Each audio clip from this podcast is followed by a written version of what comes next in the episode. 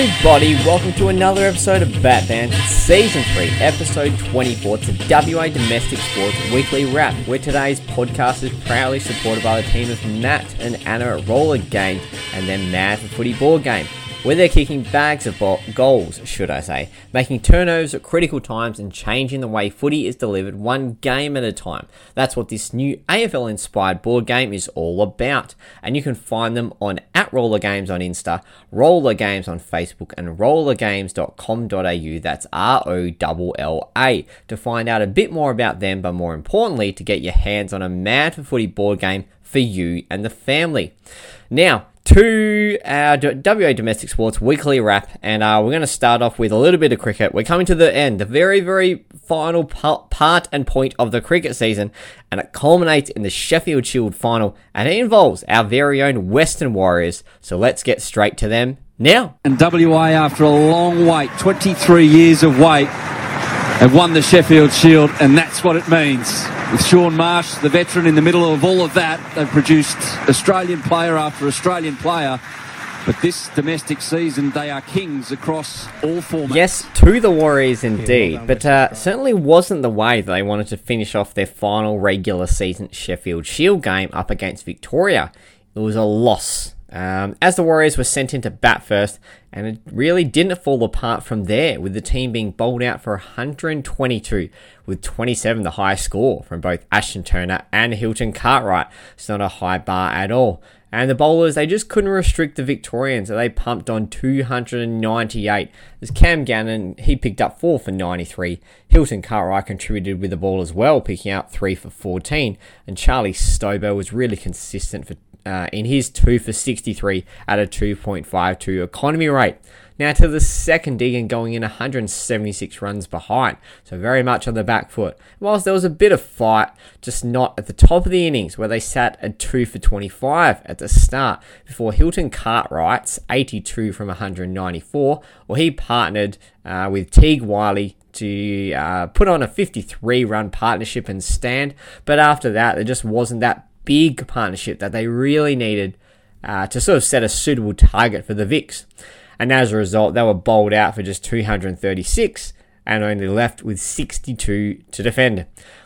The bowlers were able to snag three wickets, but it wasn't going to last long on the final day, and so their momentum going into the final certainly has been slightly halted, and it's back to the drawing board for the team. But they won't have to wait long playing the same opposition at the same venue in the same final, in the Sheffield Shield final on Thursday. So they're going to have to regroup really quickly, and they can only hope that uh, you know that they have made the adjustments. That it's just a one-off game that you know they just got horribly wrong. Uh, we do have to give credit uh, to Scott Boland. He was absolutely terrific. But the question has to be asked uh, why was Scott Boland allowed uh, to come back early from the Indian tour as it finished and play for Victoria? Yet Lance Morris was not. So I just find that curious. But uh, we'll leave it there we hopefully will be able to touch base with them next week with great news of a three-peat of titles. Uh, Perth, the, the, Perth Scorchers, they've won the BBL back to back. Uh, the Western Warriors, they've won the ODI back to back. Now it's up to the Sheffield Shield. Can they do it again? As I said, we're going to leave it for them. Let's hit the pitch. Let's talk a little bit of football, the world game. Let's talk some Perth Glory women. Popped over the top for Hintzen. It's going to sit up here for Cyera Hintzen. It's there! Perth level! What a finish from Cyera Hintzen! Made an acute angle, very achievable. And a shallow goal kick due to the wind. Hintzen Flicking it through the left side. Here's really Baisden. Is this Glory's chance? For girls. Um, and they They've have completed the their late push for finals, all on the back of a 10th minute Cyera Hintzen hit, picking out the bottom corner, having been teed up by Hana Lowry before the Glory withstood some pressure from the host to secure um, their fifth win in seven games. They had other golden opportunities after that from Liz Anton, uh, who had a header that went down that probably should have gone a bit higher, and Lowry, uh, who had a shot that was more of a scoop than a strike, and really was the better of the two shots, um, but to no avail. And as discussed in particular, the second half, uh, the Wellington Phoenix really pushed and pushed, but just couldn't get the goal that they needed to tie the game. Sarah Langman, the goalkeeper, was huge uh, just in putting in a late hand to stop out a corner goal attempt amid a scramble of plays in the 53rd minute in particular. That was one of their main opportunities, the Phoenix, but just got snuffed out. Now, this was a game they really didn't deserve to win, only having 59% uh, possession, which is pretty good overall, to be honest. But 8 to 24 goal attempts, 3 to 7 shots on goal, 3 to 13 shots off goal, 5 less corner kicks, and 5 less free kicks. And as a result of this, it was no wonder the goalkeeper saves was 7 to 2 in favour of the Perth Glory. Uh, the team had 50 less dangerous attacks, but the win overall, it was massive for them. It put them within five points of fourth spot with still one game in hand, as next week they play in their final home game of the regular season uh, against a, fi- a, a finals uh, competitive team in Melbourne City. So that's going to be a challenging contest indeed. But uh, look, they had a bit of a you know setback last week in their game against Adelaide. That certainly put them back a bit of a step, which was disappointing.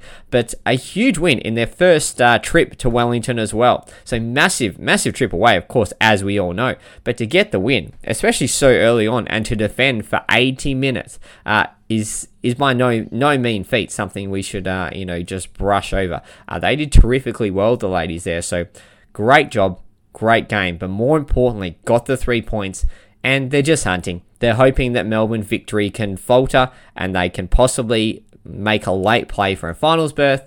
But in the end, it all comes down to winning, taking care of business from your end, and seeing how the cards fall. We're now going to leave it for the Perth Glory women. Let's make our way to the hard court. Let's talk a little bit of netball and some West Coast fever. Vincent Parks, Aryang with the interception. That's a massive play from the Diamonds goal defence. And if they can drain this, well, that's going to be the oh. exclamation point, isn't it?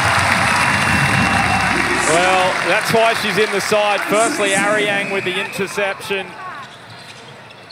And then it was all finished off by Sasha Glasgow. Just before we get to the season starting, just a bit of an award acknowledgement in Sunday Aryang. Uh, she was presented the Sports Person of the Year award at the WA Multicultural Awards for 2023. So well done to you, Sunday. Now on to their season opener up against Melbourne Vixens in a grand final rematch and what a thrilling game that it turned out to be, eventually holding on 62 61 in the dying seconds of the match.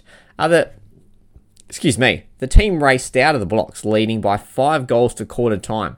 But then the Vixens just slowly but surely reined them in, and it came down to star goal shooter Jhaniele Fowler, uh, who was 55 of 55 at 100%, sealing the game with the final goal in the remaining almost second. That was how hectic it was.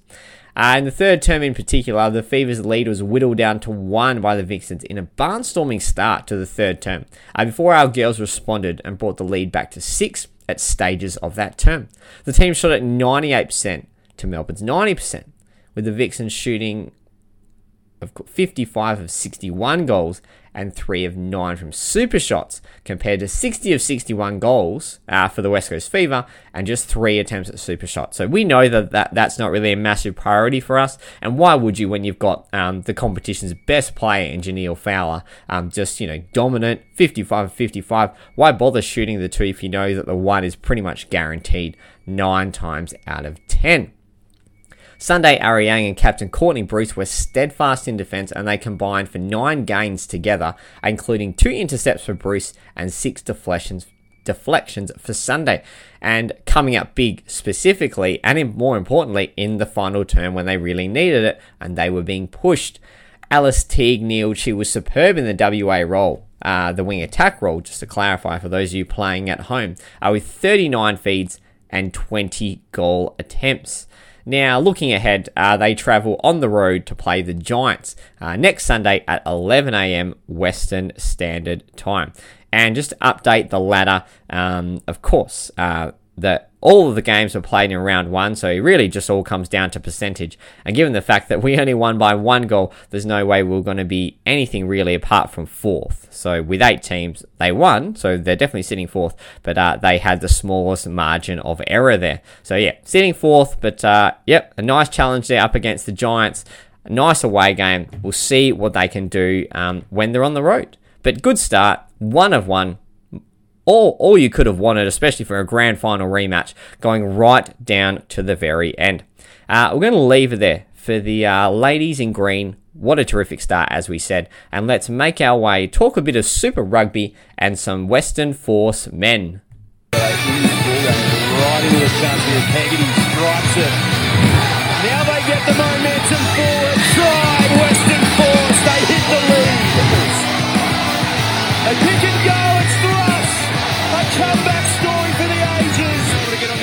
Quick enough. And all the experience, knows exactly how to a try. So we knew last week that uh, that the Gents were going on a big away trip uh, where they they were set to be based in New Zealand for the next three weeks as they play the Highlanders on Sunday. Well, played the Highlanders on Sunday, uh, the Auckland Blues on March 26, and the Hurricanes on April 2.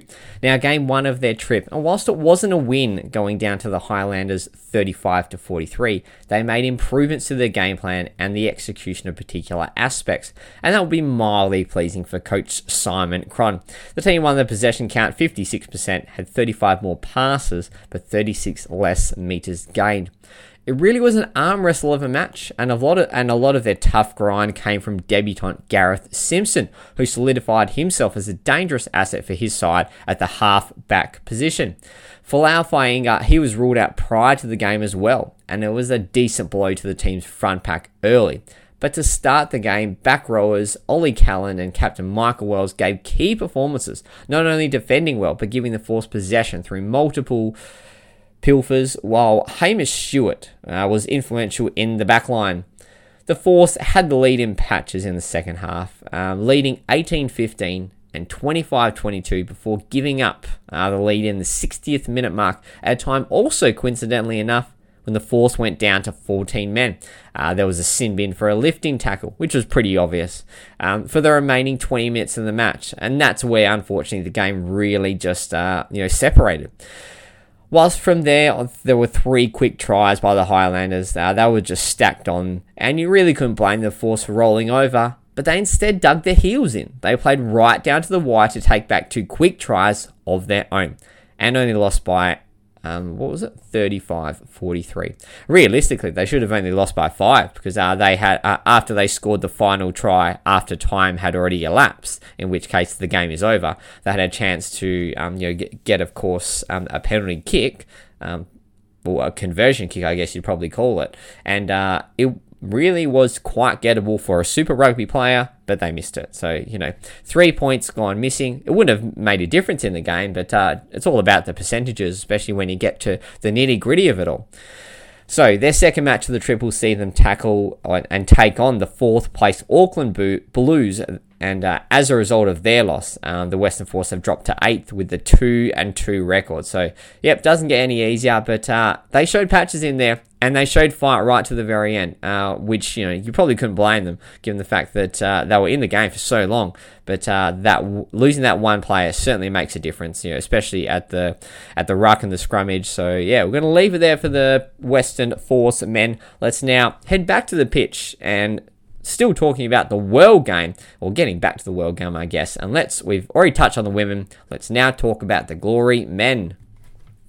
Glory, glory, glory.